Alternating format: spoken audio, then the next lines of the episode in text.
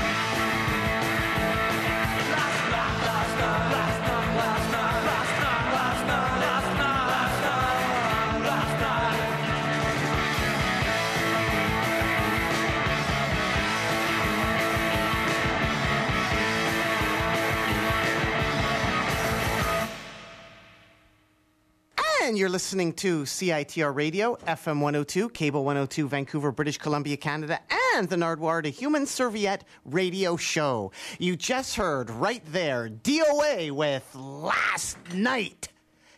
And on the Nardwuar, Human Serviette Radio Show today, an interview with Joey Shithead from DOA, who next week, next Friday night, are celebrating their 30th anniversary with a gig at the Commodore Ballroom. Also on the Nardwuar Human Serviette radio show here today, an interview with Jay Z. Jay Z and DOA today on the Nardwuar Human Serviette radio show. And here's some more DOA. What you want, I will. I don't wanna hold you, I don't wanna know you, I don't wanna be with you, I'll even see you.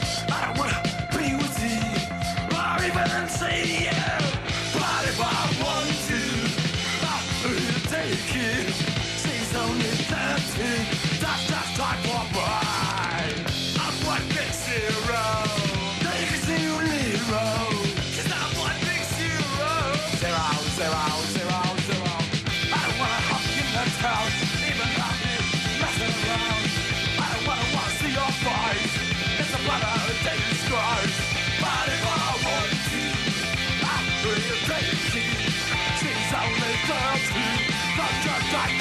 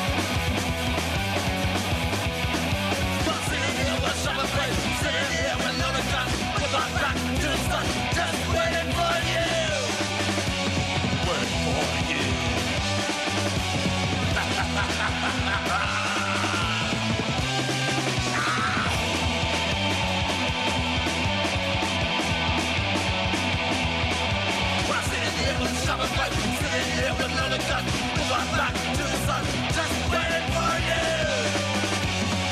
for you.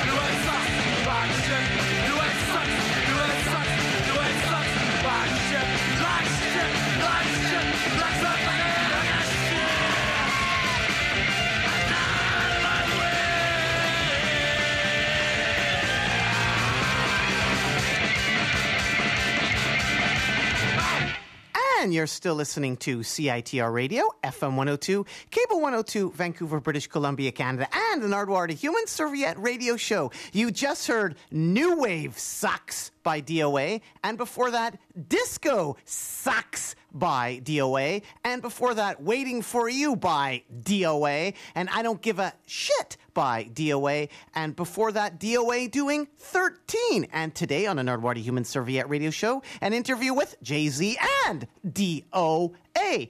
Now, here is some live DOA.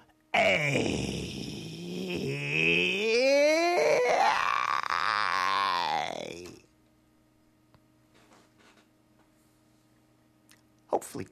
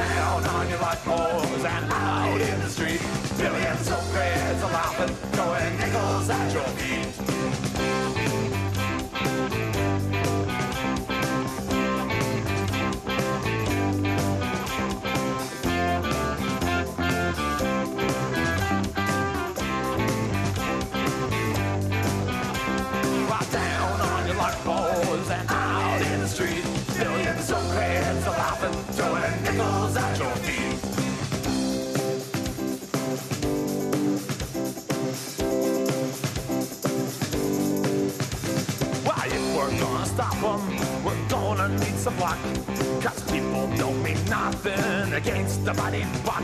Yeah, now's the time to stand up. This ain't the time to quit. While people all together now, let's call bullshit, bullshit. Down on the boys, out in the street. Billions of creds are laughing, throwing nickels at your feet. But down on your luck, boys, and out in the street. Billions of creds are laughing, throwing nickels at your feet. Well, down on your luck, boys, and out in the street. Well, some kids are laughing, throwing nickels at your feet. Well, down on your luck, boys, and out in the street. Billions of creds are laughing, throwing nickels at your feet. Well, down on your luck, boys, and out in the street. Billions of creds And you're still listening to CITR Radio, FM 102, Cable 102, Vancouver, British Columbia, Canada, and the Nardwuar, the human serviette radio show. And who do we have on the line right now? Hello, are you there, caller? Hi, the caller is here. It's uh, Joe Shithead here. How you doing? Good. Who are you? I'm the singer and uh, guitar part for DOA. That's who I am. 30 years strong, Joey Shithead. When was the actual incorporation of DOA? Is it 31 years now, not 30? Is it 31? Uh, it was no, it's it's uh, 30 and a bit, I guess. I think we our first show was February 11th, 1978. So you can say 30 and six months or something like that. But it started with the Skulls in 77. That was the first punk rock that Joey did. Yeah, I, I mean, there wasn't that. Some of the songs were the same. We said the the Skulls, you know, was like um, Dimwit, uh, Rest His Soul, uh, Simon Warner, Wimpy, and myself, and then uh, we split. Uh, you know, we started in '77 and split about uh, January '78, and then everybody moved back from Toronto to Vancouver, and uh, and Wimpy and Dimwit starred the Subhumans along with Brad Kent, and I starred uh, DOA along with uh, Chuck Biscuits, uh, Dimwit's little brother, and uh, Randy. Joey, who is in DOA today and who will be playing next Friday night Yeah, as you celebrate that's- 30 that's- years worth of DOA? Yeah, that's a good question. Okay, uh, for Tom, uh, for Tom Jones is the drummer. He used to drum with uh, the Von Zippers, uh, or James is uh, his given name, and uh, he's been with us for about uh, 13, 14 months now, around there. You know, done a few tours, done they played on the record. On bass is uh, Dan. Randy's not with us. Uh, we decided we agreed to disagree, and uh, so therefore he's not with us. And uh, he did, but Randy did play on the new album on Northern Adventure, but he won't be at the show. And then we have a bunch of guests coming up for the for the show at the Commodore next Friday. Namely, Chuck Biscuits filling in on drums. When's the last time? When's the Chuck, last? I, I, I talk to Chuck once in a while. He's doing okay. Um, he's out of the music business. He's um, I don't know what the, the right, right way to put it is, but uh, a little bit embittered by showbiz. Like he was in some uh, bands that are pretty successful, like Danzig. Uh, they sold a lot of record back, records back in their days, you might say, and uh, he was with Social D, and um, and then also, of course, he played with us in Black Flag and the, the Circle Jerks. So it's like to me, he's like the the all time all star punk rock drummer. Like he's the the best or whatever, right? You know, there's I mean some new kids around these days that are pretty close, right? But uh, he's retired from music, sadly. Is he a songwriter? Because I began the Nardwuar Human Serviette radio show with the song Last Night off Something Better Change, which is credited to C. Biscuits. Yeah, that was one actually a funny story about that one. I won't make it too long, but uh, we had to leave on a, on a tour, and we had one last night in the studio, and everybody else in the band left before us, uh, before Chuck and I, because we were. Uh, I had to sing the song, uh, which I think think is a real good song, but we were arguing uh, about uh, the lyrics. Like I didn't like them, and then he's going, "No, no, it's got to be this way," and I'm going, "No, no, no, no, you, you, you, you know, that kind of thing, uh, cursing back and forth, and." Uh, uh, so I ended up doing the, the lyrics, and uh, you know, that, that, that there's the song. But we uh, were about four or five hours behind the rest of the entourage. It And then that, we showed up in Bellingham. Of course, they were all like uh, drunk as could be, waiting for us, right? So so that's when the song gestated, but it says C. Biscuits. He's the sole writing credit on this one, Joey. Sea yeah, he Biscuits. did most of the stuff that he's involved with on the first two DOA albums. Uh, him and I wrote together, and he was like probably the best songwriting partner I ever had. I would say, um, get good, good natural songwriter for sure. And, and uh, World War Three. Um, uh, what else? Uh, two plus two. Uh, the Enemy. Um, and a few songs on uh, Hardcore 81 as well, right? That we wrote together. How old was he at that time? Was he like 15 or He was 16? 15 when he came along because he used to. Um, we used to practice at. Uh, for people who don't know, but Dimwit is Chuck's uh, older brother and was also in DOA a couple times in the 80s. And uh, and uh, we used to practice in Dimwit's garage in North Burnaby, like Gerry Hannah and Brian Goble from Subhumans, myself and Dimwit were like the the the four horsemen of the apocalypse or whatever, the four amigos. And uh, Chuck would sit up on a bunk and play along with us on bongos when he was about 12, 11 or 12. And uh, the, the, as the Skulls in the end of 77, we moved out to Toronto and we came back and I was looking for a drummer. And I tried out Randy Rampage, who was not a bad drummer, but I didn't think he was real great. So I taught him to play bass. And then I tried out Biscuits and I went, wow, this kid's got it, you know. And that's uh, how kind of how DOA began. So writing that song last night, was he 15 at that time? Was he 16? Was he 17? Ooh, okay, that's the, uh, okay. That's 1980 when we recorded that over at Ocean Sound. So I'd say he'd be 17 by then.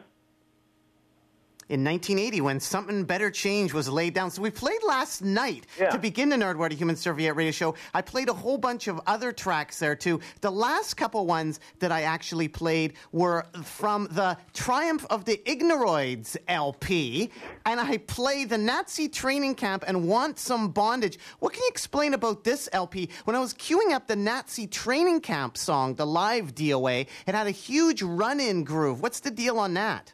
Well, I guess because it's a 12-inch uh, EP, there's only two songs per side, right?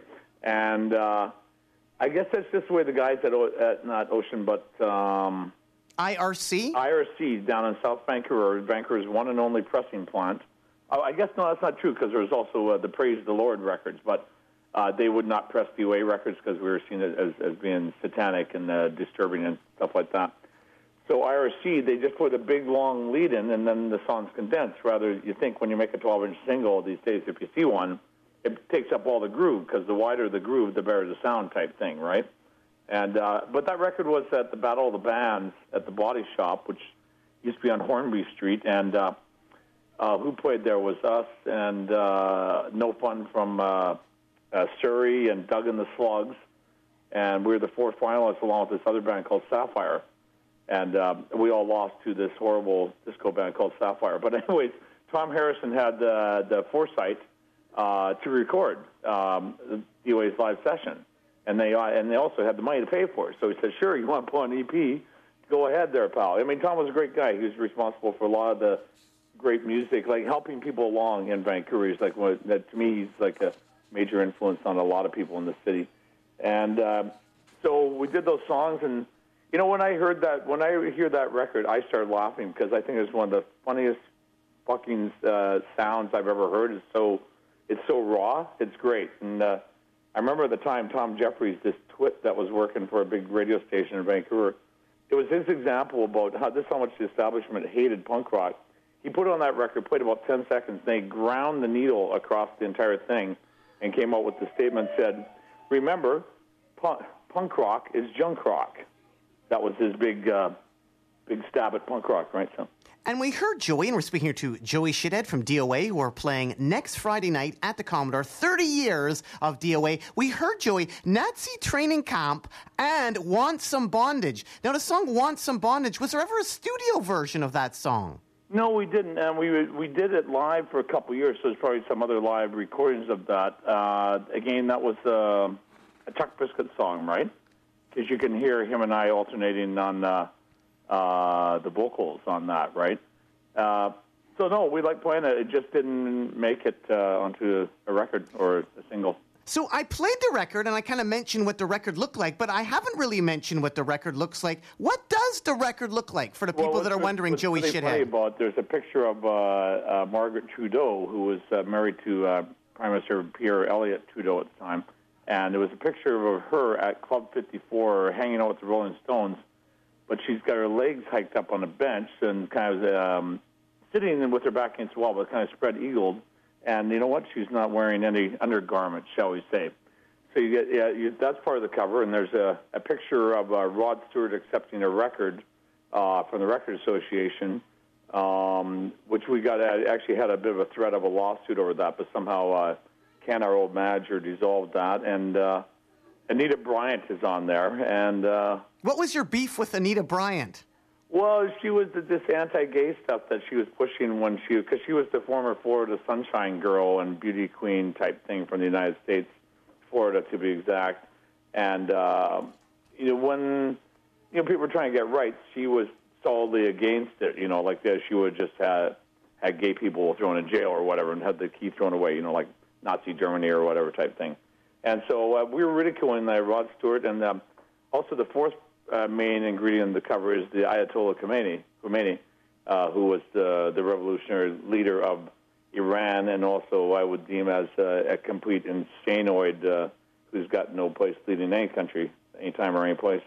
Joey, looking at the record some more and looking more at Margaret Trudeau, I have an uncensored version Oh. of the cover. Now, I heard that the censored version is worth more than the uncensored version. What's the deal on the censored version and the uncensored version and yeah, the different I think that what- prices? you've got one of the ones if it's if it's a black and white and it's a, a solid cardboard cover and it's uncensored. I think that is worth more if you ask me. Because what happened, we went away on tour, and Roy from Friends Records, or uh, as we used to call him, Roy the Nose Atkinson, right? Um, he had thought that he could. He said, "I'll, I'll sell more DOA if I if I censor this, right?" And so he he blocked out the words "Let's fuck" and uh, Margaret Trudeau's snatch, that kind of thing, and uh, and then he could get in Woodwards, which was a big chain at the time through BC and Alberta, right? And uh, but he never asked us about it, so we were furious with the guy, right? And uh, then later on, about 20 years later, I found this guy had black and white, uncensored, but they were floppy, like uh, like a floppy paper instead of a cardboard cover. There's actually three different versions of that. I have, it's a floppy cover. It's a flo- it's like a piece of paper. Yeah, It- that, and that that was the third thing that Roy did. I guess it saved money because it was just like a um, like a, a regular printer rather than having to glue the cardboard. You know the story with the first album, right? Just a little quick aside when you're talking about covers and stuff. With the first album of DOA, if you find the original copy, look on the inside, and the inside's black. And what it was at IRC, they had a bunch of records they couldn't sell, so they painted the inside black, the original, the what was the original cover, and folded them over. So I believe that the DOA records actually printed on old uh, Kenny Rogers and Dolly Parton covers. Did anybody notice that when they were opening up the records? No, but you can kind of see like an image, and then the guy from the plant said, "Oh yeah, what do, what the hell you do? We just fold these things over and just sell them again. Are we supposed to throw them out? You know, it was one of those kind of things, right? So Will Triumph of the Ignoroids be reissued, or has it been reissued, Joey Shithead? no, it's just uh, the, the only place you really get it easily. It's that been tagged onto um, the end of the Hardcore '81 CD as like sort of four bonus tracks. Just because I thought the Hardcore '81 CD was like so short, it's only like um, 18 minutes in total, like 11 minutes first side, seven minutes second side. So on the second side, we threw all four songs from uh, Triumph of the Ignoroids on there. Um, oh, right. I, I, I correct myself though. Uh, there's a guy in Italy that I let uh, put out a seven-inch version of that, which also has another weird bonus track that Wimpy's singing from uh, a later edition of DOA. So, um, uh, not to confuse everybody out there, but yeah, there's a couple ways to get it, right? But the easiest one's the Hardcore 81 CD that's out now. Joey from DOA, we also played Marijuana Motherfucker. that particular song, was that a Joey Shithead Jello Biafra composition?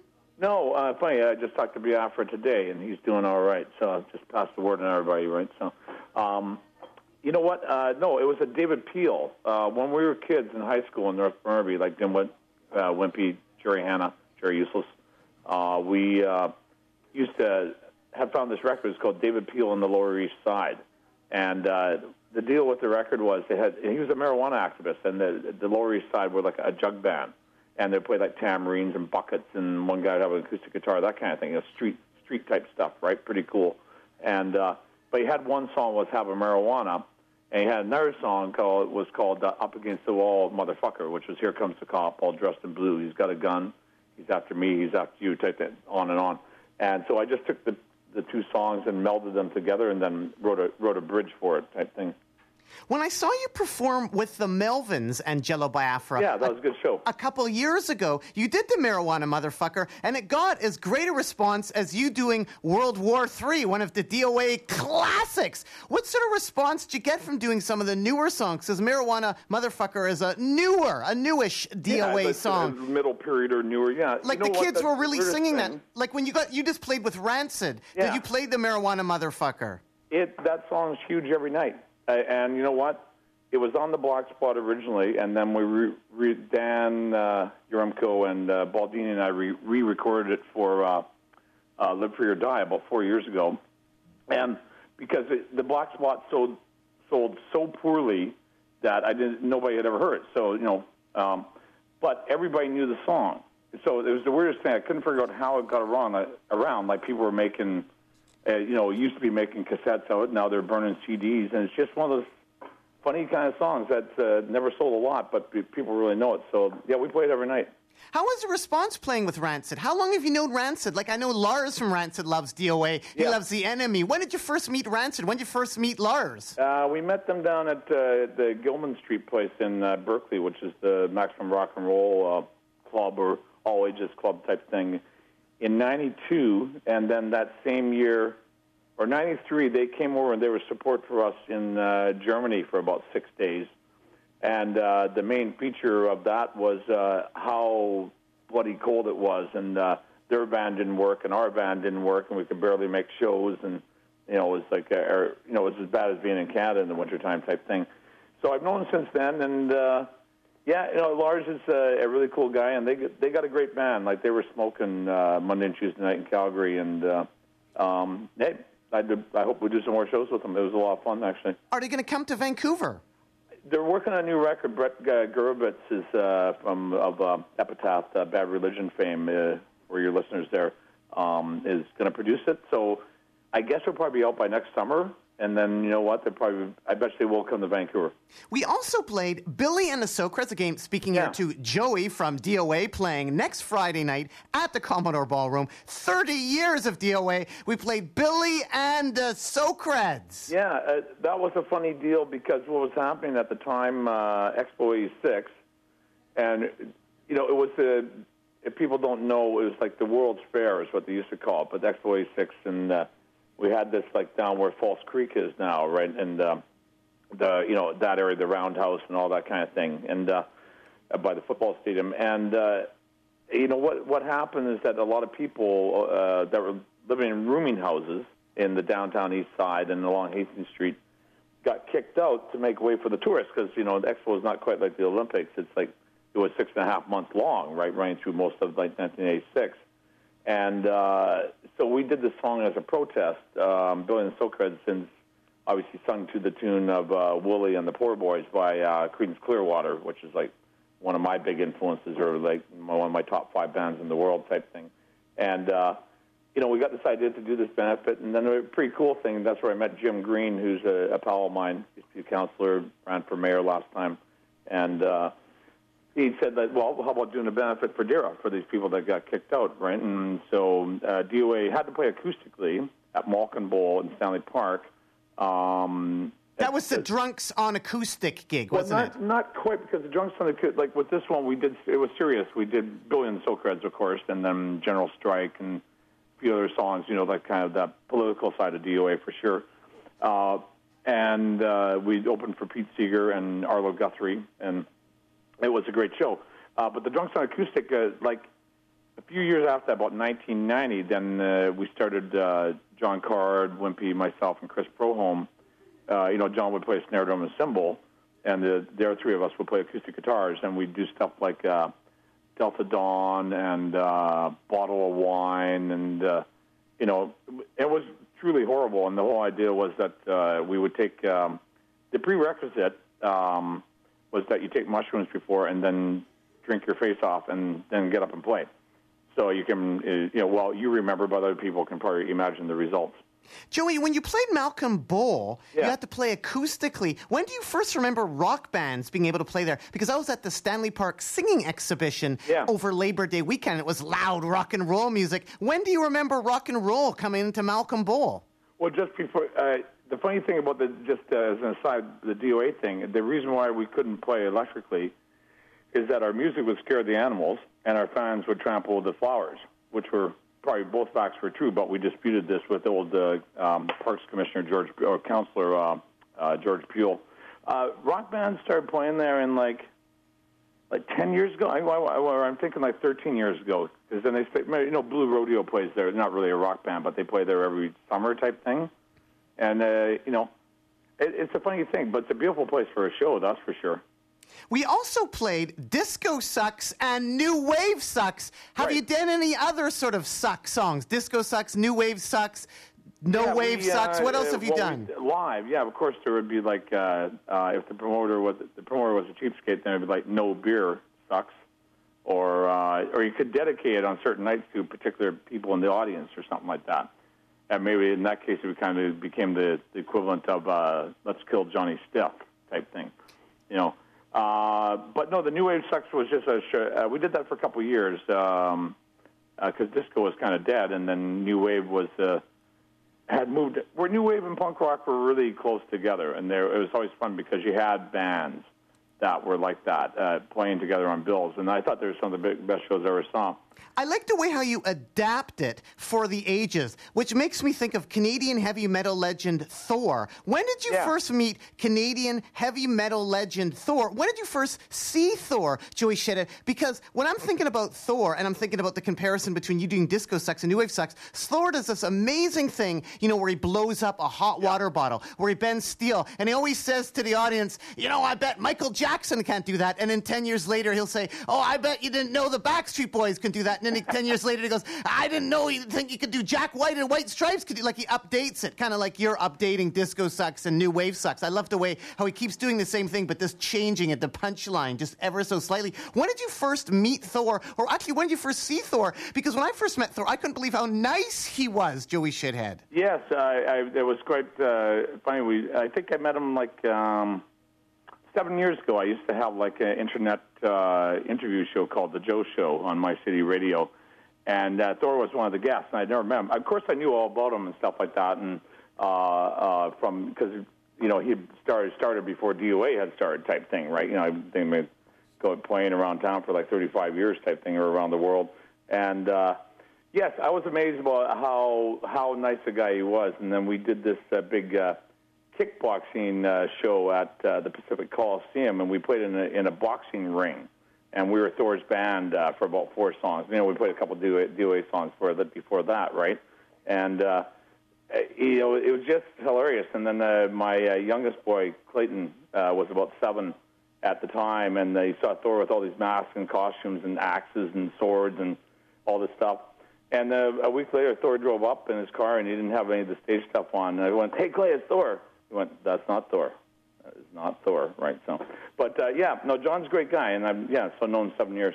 Had you ever seen him perform, though, in the 70s? Like, what did No, DOA I, think I of never him? did. Uh, unfortunately, I wish I had it gone. Right? You know, How old are your kids now, Joey Shithead? uh, 21, 19, and 12. So they're almost kind of yeah, getting well, close to. Um, yeah, one of them's in SFU. Uh, oldest son Jake, and my daughter Georgia's uh, working away, and she's out of high school. And uh, yeah, my youngest boy uh, Clay, he's in uh, grade seven. Speaking of 12, 12 plus 1 equals 13. We played DOA 13. Right, right. Played Waiting for You. And then I Don't Give a Shit, that song, what's that song all about? That was pretty well like uh, Brad's uh, um, Brad Kent of um, DOA. Did he write that song? Who sung that song? Uh, originally, I sang that song because it was like uh, a song that we did. Um, I think how this came about. We were in Coquitlam at the time, and we just started playing punk rock. And Brad was uh, we had a rock band, and Brad was the guitar player in the rock band called uh, Stone Crazy. And then we started playing punk rock after we saw the Ramones and got fired from our first few rock shows, right? And uh, so Brad kind of came up with the riff, and then we kind of twisted it around and and it, uh, but uh, you know, the sad to say, Brad's dad was uh, uh, an alcoholic, so there's hence the line. Uh, yeah. Uh, no, actually, that's the song. My old man's a bum. I'm getting mixed up. I don't give a shit. That was just a statement thing. So I think it's like combo writing. I don't know. It's a, it was a, that's why it kind of gets referred to those two songs as uh, Traditional. as Vancouver punk traditional. Who is singing that song? Because it doesn't really sound like you singing it on the record. Randy's. Uh, that's Randy's uh, song. He sings live. Oh, okay. I always Yeah, yeah. wondered that because it doesn't actually sound no, like yeah, you, no, it's Joey. not me. Uh, and you know, I just help out on the choruses. But if people want to hear you singing Joey next Friday night at the Commodore Ballroom, it's DOA and some other bands playing too, like the Transmitters and the Dayglo Abortions. Yeah, there you go. There's uh, that going back. I mean, this guy's going as long as DOA. I mean, the Transmitters are a great band. Then I, I guess they've been going like five years or so, something like that. But the Dayglos, uh, we played with them in uh, in February in Victoria, and it was really good. It was just a three piece. Uh, Jimbo was back in Toronto, and I guess they're staying that way. So it's just uh, uh, Murray and Bonehead and uh, Willie on bass, and they sound great. It was really, it was totally rocking. How many years totally do you think you've been hustling Joey Shithead? Uh, well, I mean, I really got going at this when I was like um, 19, 18 or 19, because I went to university to become a lawyer uh, to SFU, and uh, you know, and I bought the. I enrolled in university one day, and the next day uh, I bought my first guitar.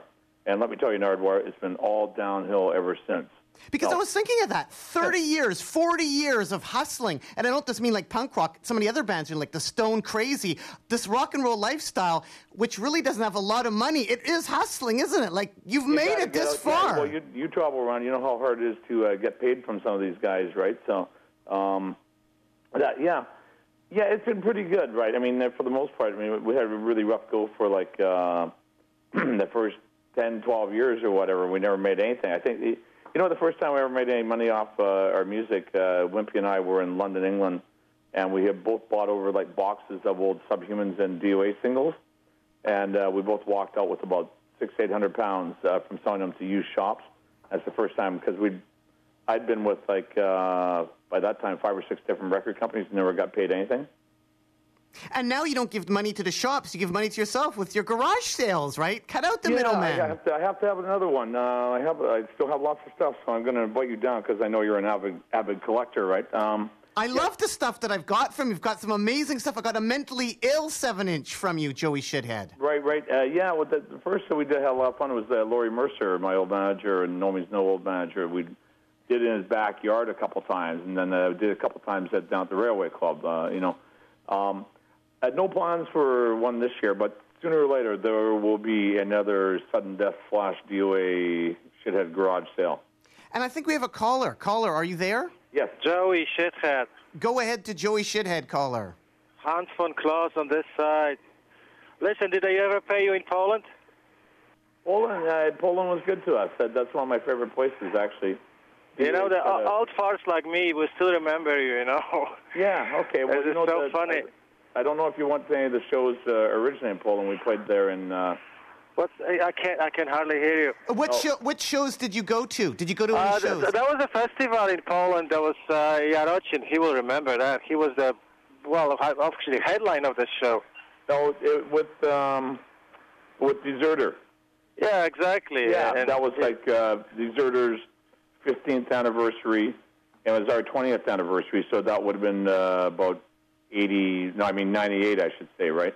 And Yeah, uh, yeah, yeah, that was a great show. And that, they- they're still around, you know. by the Austrian police just after that. Yeah, well, they're still around. You know, they have the biggest festival in, in, in Europe now in Poland. It's uh, 450,000 people.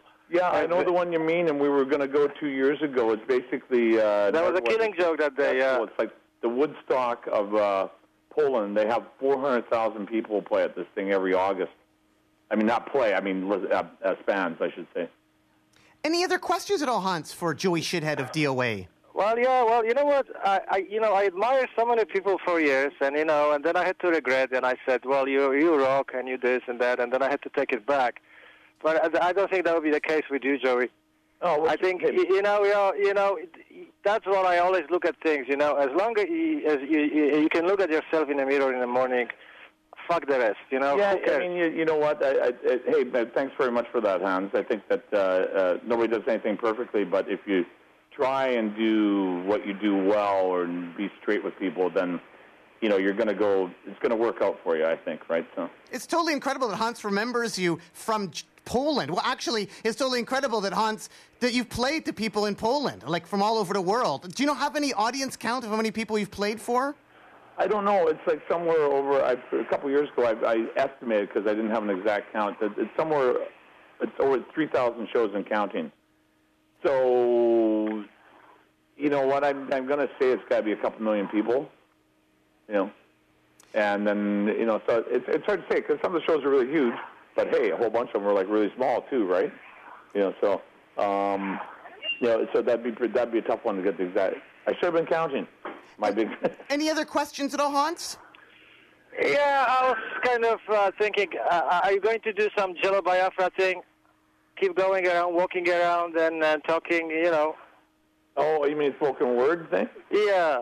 I did that a few years ago, and I'm always open to that. I usually only do spoken word. Um, if it's like, I, I kind of prefer to do it. The same thing with the when I play acoustically because it's kind of similar because I kind of talk and tell stories and play songs, that kind of thing. Uh, I kind of prefer to do it when it's like a benefit or it's a, a cause or something like that, right? Well, you know why I'm asking that? Because, you know, in this country, we just, this is just kind of, uh, such a sheep, sheep nation, you know? There's the peop nobody wants to stick out. Yeah, And, you know, I do this once, uh, campaign, and it's like uh, people were more concerned. Oh, the vice presidential presidential debate's on the same night as the as the English language debate. I mean, and what are you gonna watch? Well, I live in Canada. I'm gonna watch the Canadian one. Actually, Yeah, but watch that's- the American thing. I'm gonna watch it later, or they get replayed. You know, so. Well, um, that's- yeah, that's I not think even that sheep, and uh, people got to take action. I mean, that's kind of what uh, uh, what I'm about, right? You know, then because all this kind of change doesn't start from politicians; it starts from people right in their own neighborhood. Well, yeah, well, I, I, I might be too cynical to believe that. Well, okay, put it this way. Here's an example. Uh, one of the biggest ones, and this happened when I was a youth, uh, the Vietnam War, which is a horrible thing that went on for like uh, 30 years, uh, with the, at first the French, then the Americans, uh, you know, fighting for economic hegemony over Southeast Asia.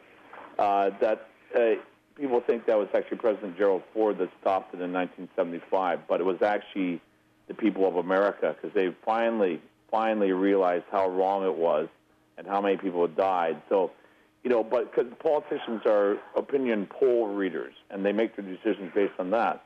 So, I mean, also, here's another example, like in uh, the Czech Republic uh, when the uh, in uh, 1989 when uh, the Eastern Bloc, the wall fell and control from Russia, the Soviet Union. Um, I was at the Wenceslas Square in. Uh, yeah, we started from. Poland, too. Yeah, okay, yeah, so of course, like all the countries there. And uh, the, I took the tour, and the guy said, Joe, there's like, the protest started, 10,000 people the first night, and then 20, 30, 40. By then it was 100,000 people.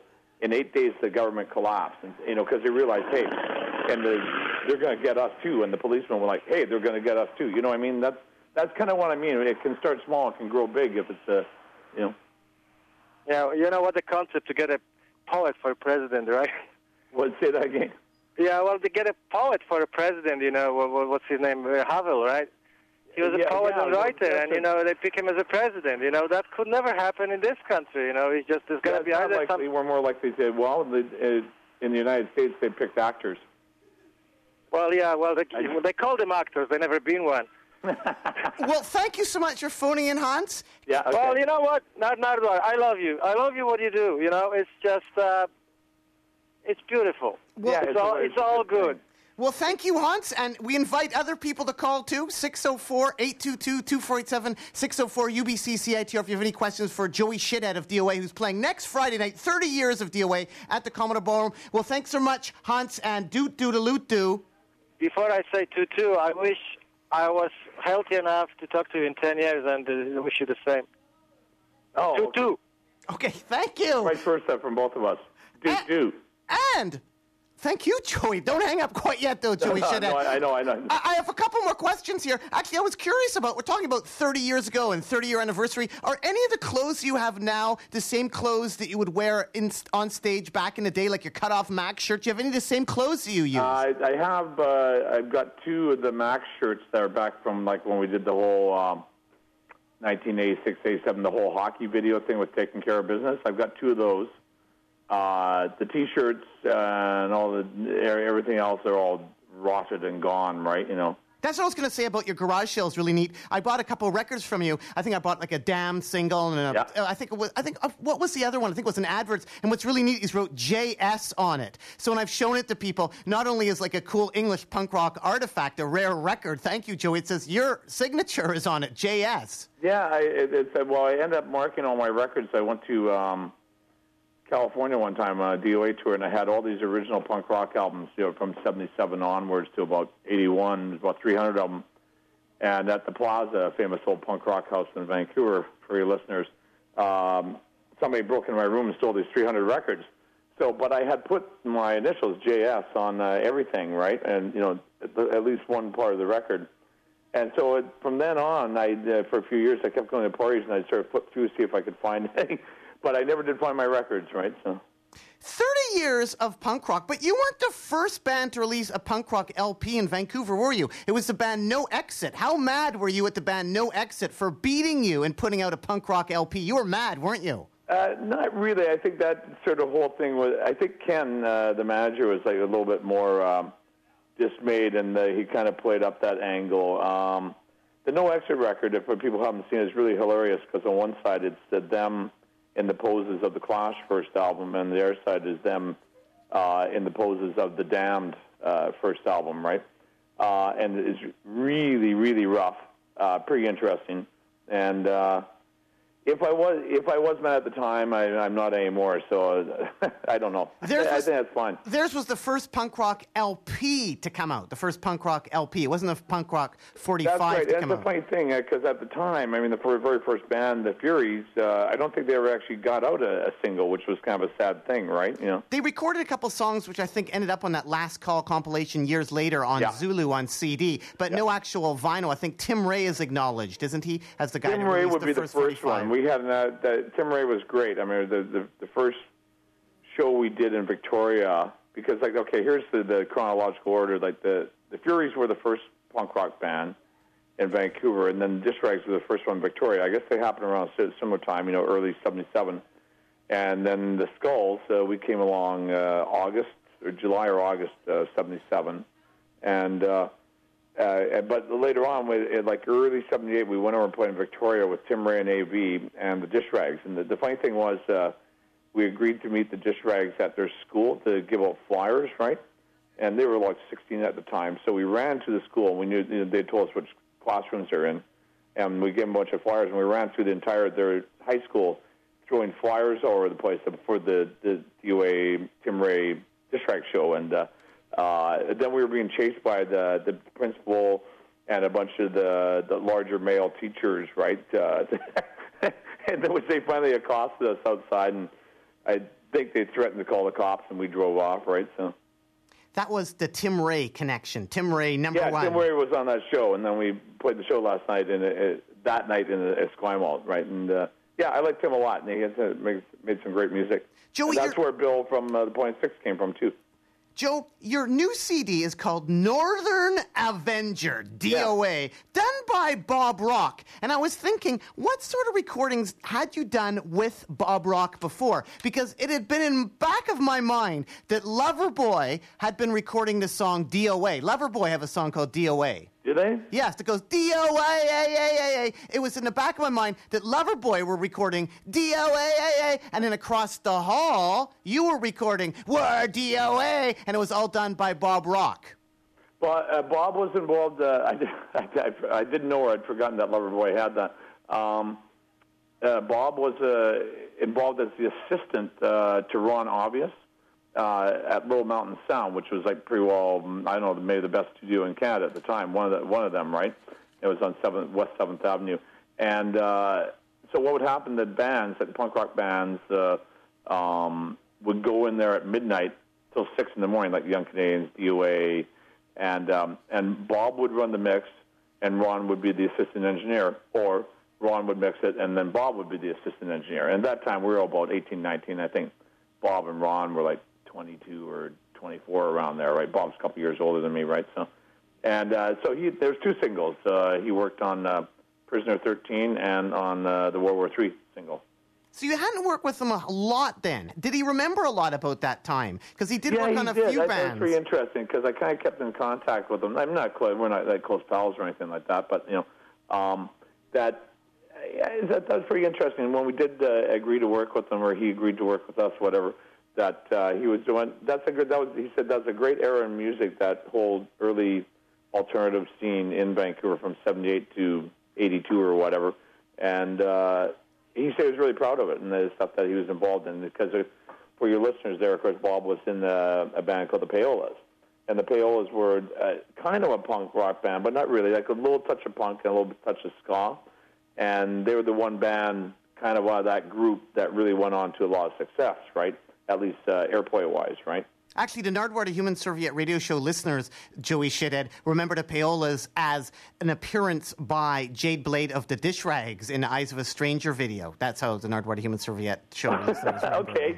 I know, I'd forgotten about that. I haven't seen that in ages, right? Because So- Jade Blade of the Dish Rags, it's her eyes, and you've got the eyes of a stranger. Oh, okay, okay, okay. Uh, you, yeah, that's true. I've totally forgotten that, right? So Bob Rock went on to develop quite a career in music. You went on to develop a career in music. You're still doing the music. We're speaking here to Joey Shithead from DOA, 604-822-2487, 604-UBC-CITR. If you have any questions for Joey, Joey's playing next Friday night at the Commodore. 30 years of DOA. 30 years of DOA. I hear, though, Joey, are you involved with the Hockey Night in Canada Anthem Challenge? Are you going to be judging what's going to possibly be the next anthem for Hockey Night in Canada? Well, the funny thing about that was that uh, there's a new song on the new album. It's called Donnybrook, and uh, and I was just thinking, uh, you know, because when they decided they wouldn't use the Hockey Night in Canada theme, I'd done a couple interviews with the CBC, you know, that picking me out as a, a hockey rock type guy, right? Obviously, and, uh, and I was saying, hey, the natural replacement for that song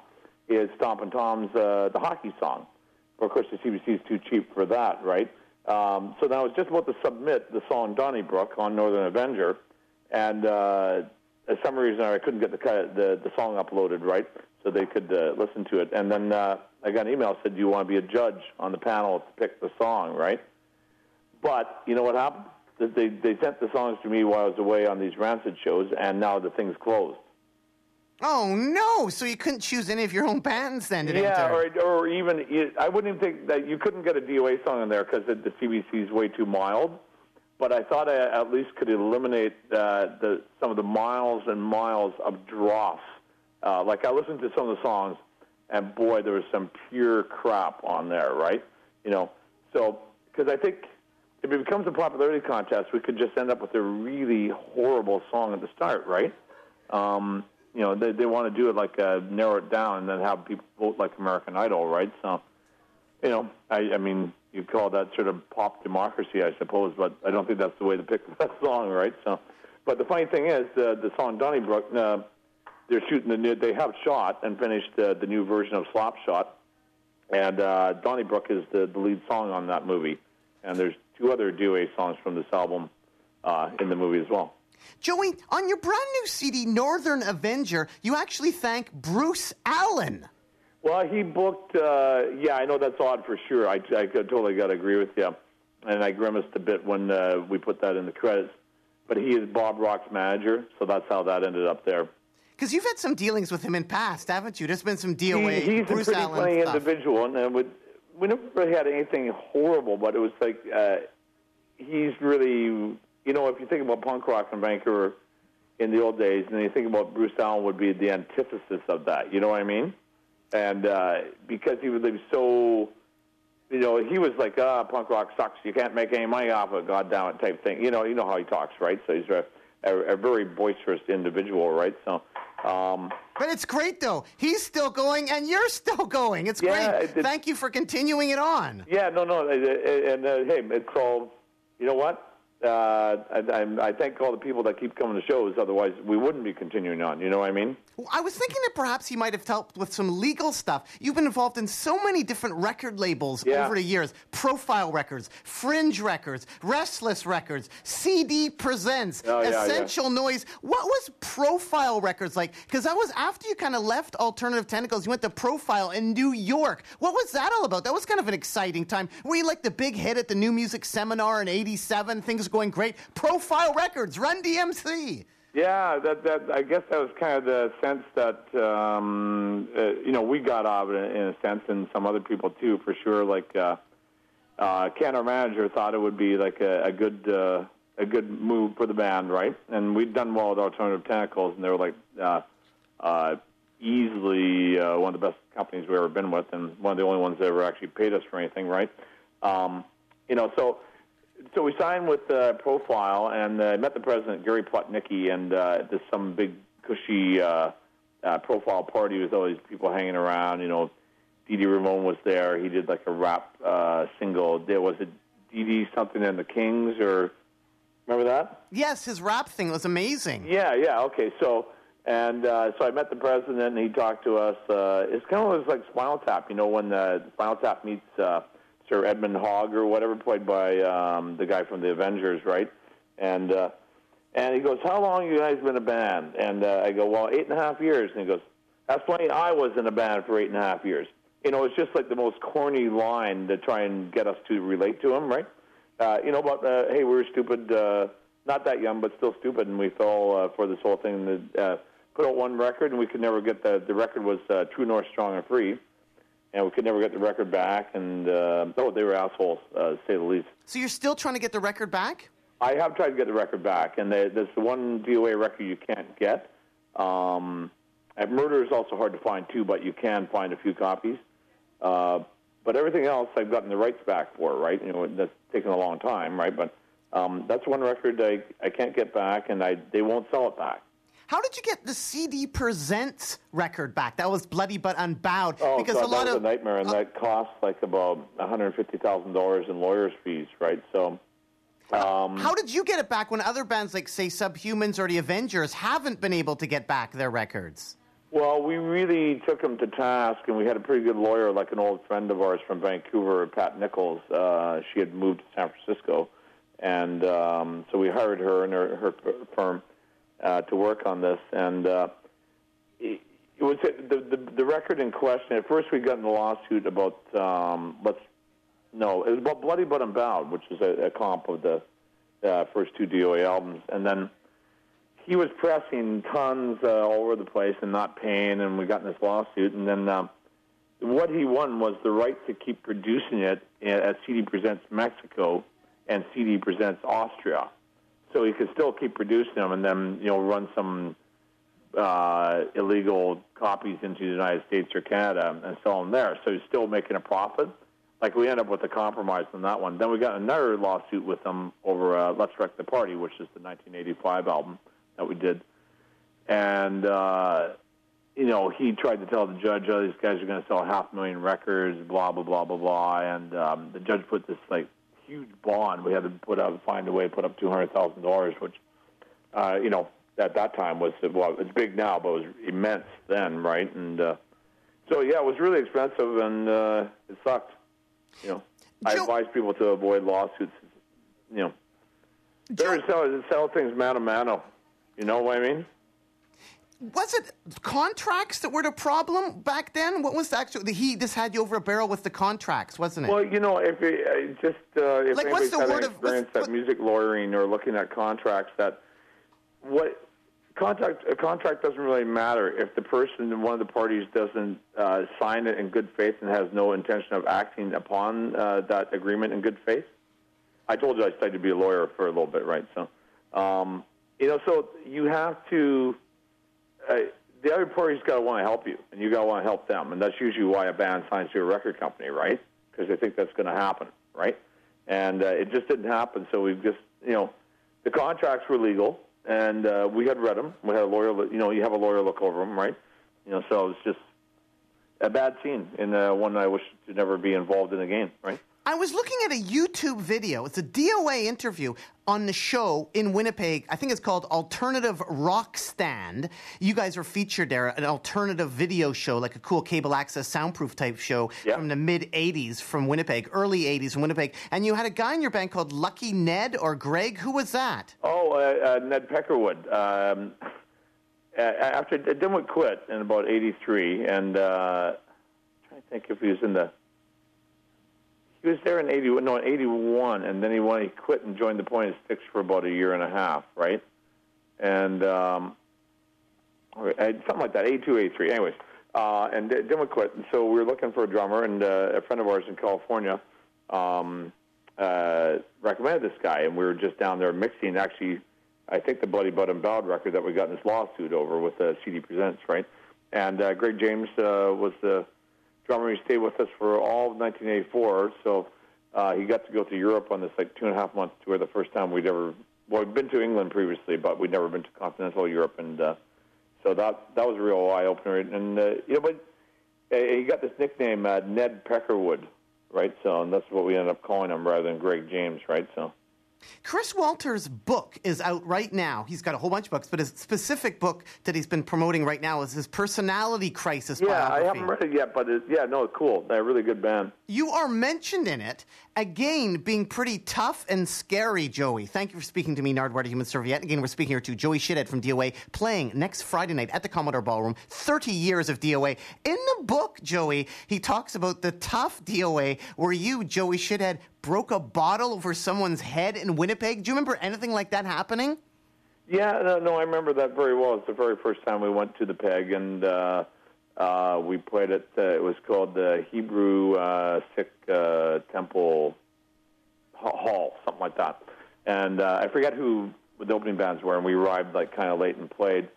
And this guy was throwing chairs around against the wall, and then right near people, and uh, you know, some people in the at the hall were trying to settle him down. And then he came up by the stage and he winged this like uh, uh, Heineken bottle and just missed me, and it just missed biscuits, right?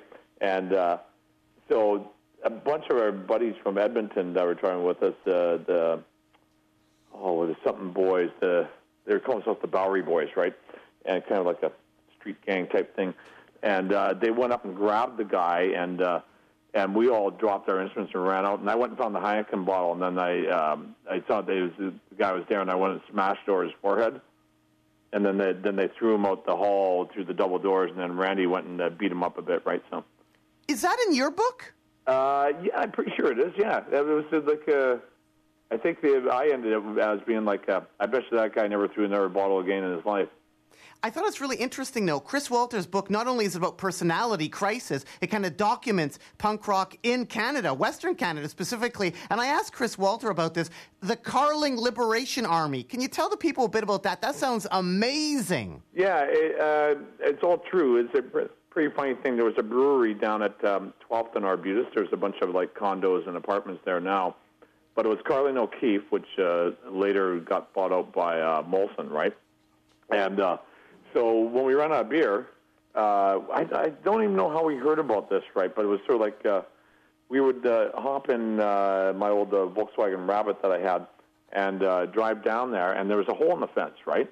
So I'd stay with the car, you know, keep the motor running, you know, just like uh, you know, you know, other types of jobs you do that too, right? You know, and uh, uh, three or four guys would sneak on sneak on the wire and fence, and all this beer would be sitting on the back of the loading dock, and you know, it's you know two or three in the morning, and there's no security guards, there's no workers because it's the night shift and there's not running, you know, um, that many people around, and uh, we'd go until the car was full, or until the one of the guys running dropped the case of beer and smashed. And then, of course, the security, security guy would come running out and go, "Hey, hey!" And then we'd drive off uh, across boulevards and stuff like that, trying to get away. Right? So This was going back to the plaza. Weren't there like contests to see who could take the most? What was the most beer that you got? yeah, the most beer was actually set by. Uh, oh, yes, not the Bowery Boys. Was the the, the Bowery Boys, or the, uh, it was like Arnold um, and Simon Snotface and uh, Gary Genius. Uh, they had this house uh, down in uh, Strathcona, uh, that they rented. And uh, one night, I think it's on the last DOA record. Like Simon's actually singing and yelling at the end of that particular song, "The Beer Liberation Army," because I wrote a song about that whole incident uh, or incidents. And uh, like 108 cases of beer. And the beer was not good, i.e., the labels were printed bad or something like that. That's how come they Well- left them out. Um, I don't know what the deal with that was, but the the funny thing was the very first time we did, we were all back at my house in South Burnaby, and um, we started drinking it. And you, you're talking like this in 1981 or something like that. And being in Canada, we had never really heard of light beer or tried light beer, and we were all drinking this beer, going, "What the hell is wrong with this?" type thing, right? And uh, then we finally went, "Oh, light beer! Oh, I thought that's the American stuff." Instead, like so, we're like, so we made sure we didn't take that again. Ken Lester, your manager, he kind of set up the plaza, didn't he? That was a place where a lot of you guys hung out. Is he now in Whistler, BC, having a plaza in Whistler? Yeah, he's got this beautiful house with uh, old uh, Gary Taylor, not from Gary Taylor's Rock Room, um, but Gary Taylor, uh, also known as Scary Failure, who was no rest his soul. He's not with us anymore either. Um, he had a lot uh, in Whistler that was at the time was twenty thousand dollars, and uh, his partners couldn't afford to keep paying the you know one hundred fifty dollars a month, whatever the mortgage was on it, right? And so Ken and Dave Gregg, old guitar player from DOA, along with Gary Taylor, they bought this lot, and uh, a couple years ago they built this fabulous uh, house in uh, Whistler, and one of- you know one of those side roads you take when you go through the main village, right? So, uh, so Ken is up the spending his time up there, yeah. He's an interesting character, isn't Yeah, he? he is, Before, yeah. he, before he joined DOA, he had done quite a bit before he was the manager of DOA. Was he really like the organizer of the Gastown riot? Like he was really involved, wasn't he? The famous yeah, it's- Gastown riot. Well, that's what him and David Spaner, who's now the the um, uh, movie critic for the pro- one of the movie critics for the Province paper. Yeah, David was saying it was a strong yippie movement, like a strong yippie Yeah. hippie movement, and that kind of helped the punk scene because Vancouver was like basically after San Francisco number two with all the hippie yippie type stuff. Yeah, exactly. And they were and they weren't just uh, hippies in the way you see them on TV now, like uh, in that '70s show or some uh, crap like that. They were actually organized, and they, they protested wars and they protested uh, other BS. And uh, Ken, who went on to become a manager, like in '71, uh, the cops, uh, Mayor Tom Campbell, who was uh, no relation to uh, uh, Glen Campbell, Gordon Campbell, or uh, Larry Campbell, um, he ordered the, the Vancouver police in uh, on their horseback with riot clubs and started beating all these hippies, right, and yippies. And then uh, Ken and I, I can't remember the other person. They were hauled off the court for inciting a riot. Their defense was that they were out handing out free ice cream, and the judge looked at the evidence and just completely chucked the case out, right? So, um, so yeah, he was a, a, a yippie uh, activist and an anarchist, and so was David Spaner, and uh, they had a lot of influence on the Vancouver scene. And that's why I, I think the real big reason why the Vancouver scene came, one of the big reasons why we came up with more interesting stuff than they did in Toronto. You know that uh, there was uh, kind of a political unrest, protest edge to the whole thing, right? Whereas in Toronto, I mean, I'm not saying the bands were bad, but it was more like they wanted to do stuff that might get them signed to a bigger label. So you know, it's a, well, there's no labels out in Vancouver, so you know, there's nobody going to put out your record. Didn't matter how good you were, right? Know. Winding up here, Joey Shithead of DOA. DOA playing next Friday night at the Commodore Ballroom. 30 years of DOA with the Dayglo Abortions and the Transmiters. You mentioned Dave Gregg. Yeah. In that interview, that YouTube interview done by Alternative Rock Stand out of Winnipeg, Dave Gregg uses the quote, mega decibel minstrels. I love that. Mega decibel minstrels. Was that used anywhere else? Well, we saw that uh, we went the first time we went to I guess in '85. It was it was this big article like in the NME, like a big music paper there, and uh, that's what they went DOA, Mega Decibel Minstrels, and we all realized, wow, what a great uh, uh, handle that was. Because when you really think about like punk rock, it really relates back to minstrels going from town to town and telling stories of the evil robber baron over in the next valley or whatever, that kind of thing, and and that that translated into folk music uh, uh, on this continent, like in the late in two centuries ago, in the tens and twenties and thirties of the the last century, and then the came, got into that moved into underground rock music of the early fifties, uh, the underground jazz scene of the late forties, fifties and then the counterculture of the late 60s, and then hence, hence punk rock, and then came along about 76, 77. So it's all related back to minstrels. When did you first meet the Red Hot Chili Peppers? Because they famously wear a DOA video and when I When did you first meet the Peppers? It was at that same new music seminar in '86 when we got signed to Profile Records, and um, we're just walking outside, and Flea, uh, they were there playing, but they weren't known at the time. You know, they hadn't be, become big time, right?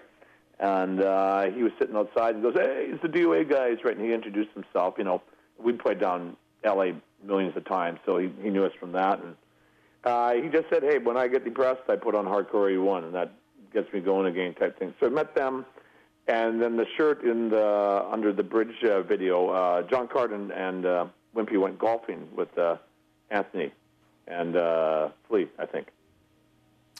Your Japanese CD is titled DOA Keep Running with the Great Canadian Rock Legend. Yeah, that's the Japanese. There's uh, seven Japanese bands uh, cover a total of 12 uh, DOA songs, and then there's two DOA songs by DOA at the end, like the 13th and 14th tracks. Uh, and it is really good uh, the way they've done these songs, and uh, you can get at suddendeath.com. It's almost it's impossible to find in stores here, but I, I have a couple boxes left of them, right? But anyway, we went to Japan. The one time I went there in 2001 and the guy uh, from the the tour guy, record company guy, said, "Hey, let's do this." And he got these bands to cover do cover versions of DOA, and it's really good the way they do it, right? But obviously, it has a bit of a, um, a funny effect because they all had like uh, heavy Japanese accents when they sing the songs, right? well, how is your biography, I Shithead, going to work in German? Yeah, that's how it's been translated. They're actually working on a French version of right now too, right? So I guess we'll be out sometime next year. Joey Shithead, winding up here, lastly, you've mentioned about pissing on the crowd before Yeah. in your book at the Fab Mab. I've heard other people say that you didn't just piss on the crowd there, that you pissed up and down the coast. Was there any other pissing? Uh, there's, the, the, I think, the funniest one, really. Yeah, they're in Portland. I was introducing the Dills, and then as I was introducing them, I pissed on the audience, right? And uh, but the funniest one was I used to have a beef with um, uh, Steve Leckie, Nazi Dog from the Viletones, right? And uh, he was sort of the king shit of the Toronto scene, like I was in the Skulls at the time. And we're on the dance floor. The the Ugly were playing, and uh, um, he goes, uh, "He called me some name, and he pushed me or something like that, right?" So uh, I, I, I think just previous to that, I, as they were playing, I had pissed on the floor, right? So when he pushed me, I grabbed him and uh, uh, I rolled him around in the piss, just for fun. Was this when the Viletones were playing, or was he just at the gig? He, I can't remember if they. There was this place called Club Davis, this weird uh, gay club that was the only punk rock place in Toronto, and uh, and all the bands played there. So was, so we were basically we were down there three or four nights a week hanging out. So I can't remember if they were going to play that night or he was just making the scene. Well, thanks so much for phoning into the Yeah. Nardwuar to Human Serviette Radio here show, Joey Shithead. Really appreciate that. Next Friday night at the Commodore Ballroom, DOA, 30 years of DOA. Yeah, it should be good. And we're with the Transmiters and, of course, the Dayglo Abortions. And we're going to end the Nardwuar to Human Serviette Radio show with Still a Punk. What can you say about the song Still a Punk off your brand new Northern Avenger CD? Well, that's that's funny. That's actually where Bob had a big influence because I'd rewritten it uh, as a song about uh, like American Idol contestants. It was called American Idol, and uh, he went like, "Yeah, this song's good, but the the lyrics are like so-so." So um, I had about a month, and I went and back and rewrote the thing, right, and uh, changed the melody line and all that kind of thing. And uh, I I think it just kind of sums up that uh, you know if you really believed in the first place, then you it doesn't matter what you look like, or maybe go on and do something else in life. That you, you really the, the, the great thing about punk rock, it gave a lot of people freedom to think for themselves and uh, kind of take charge of their lives, right? And that's kind of what the song's about, I'd say. And we might also get to mountains that we climbed as well, because you mentioned Chicago in there, where I know Bev Davies ventured with you to Chicago. That's right. Yeah, she uh, hit a. She came to London, uh, L.A., uh, Chicago. Um, yeah, uh, mountains that we climbed. That's kind of the story of DOA, right? And just talks about uh, traveling around and uh, getting harassed and busted and all that kind of thing, right? And uh, that's the oldest song on the record. I actually wrote that uh, God about 18 years ago, and I I went and looked at it again about six months ago and uh, changed a couple lyrics and we recorded it, right? So there's one old song on the record. Are any of the songs here that you had with your Band of Rebels CD, like any crossover? Uh, Because I was thinking, yes, uh, the the reggae the the reggae one called was uh, "Poor Poor Boy." Uh, that was originally called uh, "Consume," like as an overconsumption type thing. And uh, Sean from Profile, we were wor- working on, it, and he turned off the vocals and said, uh, "You know, it's a great music track. Re- rewrite the lyrics." So I did, and I rewrote the melody line, and uh, yeah, and I really like that one. It's one of my favorites about you know about about Vancouver. You know. anything else you want to add to the people out there at all, Joey Shithead?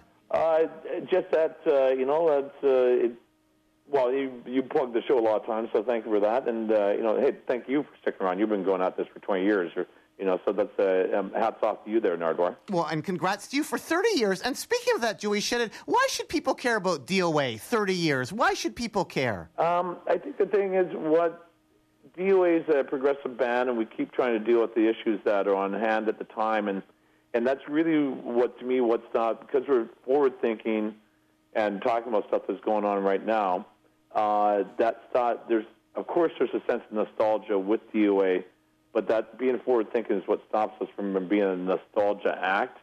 So it's like to me, it's it's a powerful band that like uh, gives you a real kick in the head, and I mean that in a positive way. And to some people, they they don't like it. You know, we're we're shit these servers, so that's why the band's still around, really. And people want to go, they can go. That's it's their prerogative.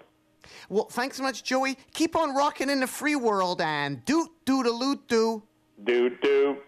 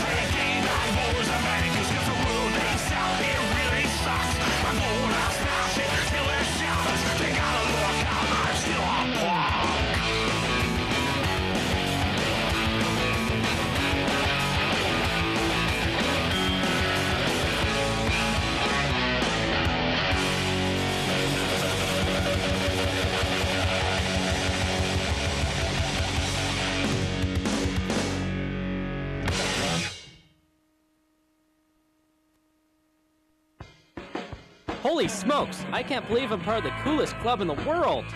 Uh, Bob? Yeah? So, uh, what club is that? CITR. As a club member, I get ginormous discounts on the Friends of CITR card, which in itself, Timmy, I must say, is pretty amazing. I get dirt cheap prices at stores and shots I'm at all the time anyway.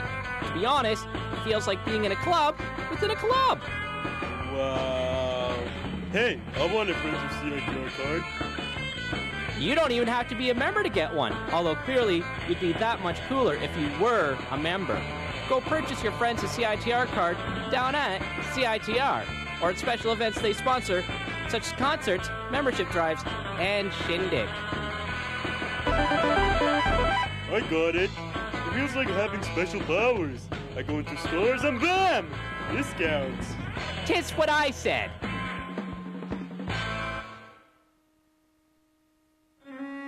Are you a UBC student taking first year economics, math, chemistry, or physics? That stuff is hard. Are you feeling like you need some tutoring? That's okay because the AMS offers free and appointment tutoring for students in these subjects. Whoa! How does it work? It's on a first come, first served basis, and there's no need to sign up. Just show up with your books and your questions.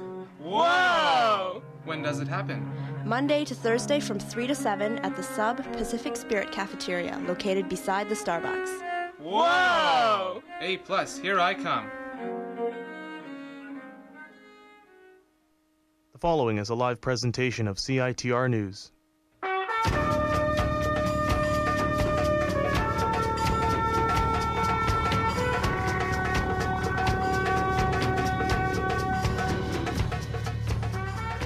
CITR 101.9 FM presents News 101, Vancouver's volunteer produced student and community newscast.